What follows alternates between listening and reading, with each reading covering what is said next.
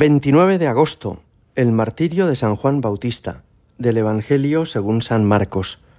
En aquel tiempo, Herodes había mandado prender a Juan y lo había metido en la cárcel encadenado.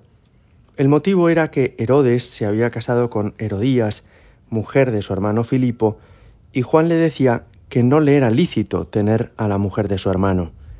Herodías aborrecía a Juan y quería matarlo, pero no podía, porque Herodes respetaba a Juan, sabiendo que era un hombre justo y santo, y lo defendía. Al escucharlo, quedaba muy perplejo, aunque lo oía con gusto.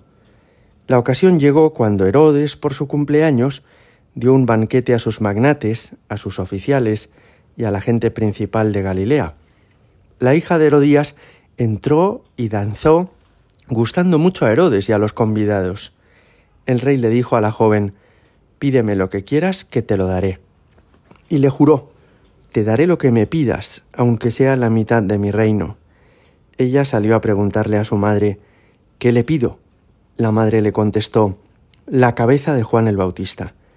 Entró ella enseguida, a toda prisa, se acercó al rey y le pidió, Quiero que ahora mismo me des en una bandeja la cabeza de Juan el Bautista. El rey se puso muy triste, pero por el juramento y los convidados no quiso desairarla. Enseguida le mandó a uno de su guardia que trajese la cabeza de Juan.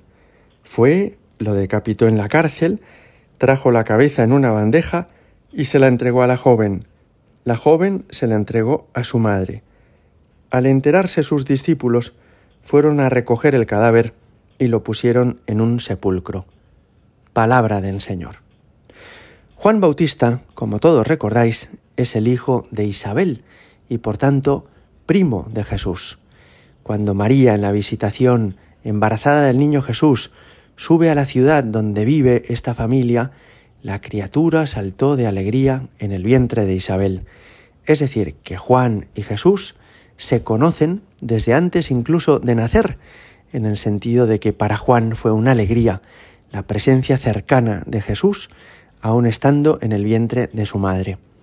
Después no sabemos qué trato tendrían en su infancia o en su juventud, pero sí nos consta que Jesús se acerca al río Jordán para recibir allí ese bautismo de conversión que estaba administrando Juan Bautista a todas las personas que querían acercarse a Dios, a quienes querían pedir perdón por sus culpas, él los sumergía en el río Jordán implorando a Dios la gracia de la conversión y del perdón de todas sus culpas.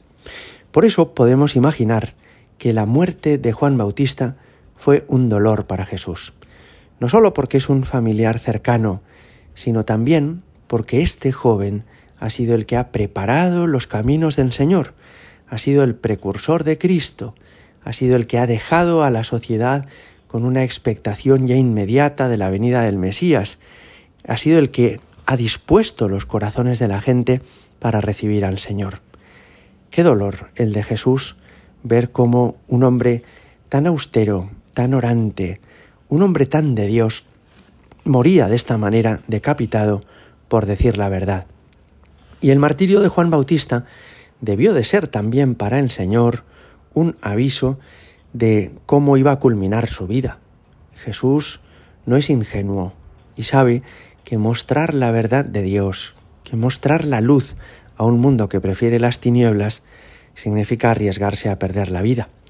Jesús sabe que ha venido a este mundo a dar su vida en un sacrificio, en la cruz, y la muerte de Juan Bautista debió confirmarle, ratificarle, que el siguiente iba a ser él, Jesucristo. El motivo de la muerte de Juan Bautista nos lo refería hoy el Evangelio que hemos escuchado hay una relación que es fea, pecaminosa, entre Herodes y Herodías, su cuñada. Y Juan Bautista, con serenidad, sin levantar la voz y sin faltar al respeto, les dice la verdad. No te es lícito tener a la mujer de tu hermano. Y bastó esta frase para indignar a Herodías y para hacerla odiar en lo profundo de su corazón a este hombre. Es curioso cómo las personas que dicen la verdad, aun cuando la digan con inmenso respeto, con buena educación, con cariño, se hacen odiosas para quienes no quieren escuchar la verdad. Eso es lo que le pasó a Juan Bautista. Y por eso pide su cabeza. Quiere que esta voz que le recuerda que lo que está haciendo ofende a Dios, no siga hablando, que no le siga recordando eso que en el interior de su corazón seguramente también su conciencia le está diciendo. Y por eso viene esta muerte de Juan Bautista. Mirad, la Iglesia es el cuerpo de Cristo en la historia y tiene la misión de seguir haciendo presente al Señor, que es el camino, la verdad y la vida. Como nos han dicho los papas recientes, nosotros no imponemos nuestra fe, sino que la hemos de proponer, con sencillez, con alegría, de una manera hermosa, haciendo ver la belleza del camino cristiano, de ser hijos de Dios. Pero hemos de seguir proponiendo la verdad y hemos de seguir diciendo lo que está bien y lo que está mal hacerlo siempre con respeto, hacerlo con amabilidad, pero hacerlo. Hay un libro reciente que hoy os aconsejo a todos que se llama Para la Eternidad, del cardenal africano Robert Sarah. Y en este libro, este cardenal, que es un hombre de Dios y que ha sido el encargado del culto divino durante algunos años, nos recuerda a los sacerdotes esto. No apaguéis vuestra voz, no dejéis de decir la verdad, no dejéis de mostrar el camino correcto a la humanidad, porque aunque eso os cree oposición y hostilidad a vuestro alrededor, es en el fondo lo que el mundo necesita. Con respeto, sin tampoco levantar la voz, hemos de seguir diciendo a todo el mundo la verdad y mostrar el camino correcto. Así lo hizo Juan Bautista y así nos lo pide el Señor a nosotros. Gloria al Padre y al Hijo y al Espíritu Santo, como era en el principio, ahora y siempre, y por los siglos de los siglos. Amén.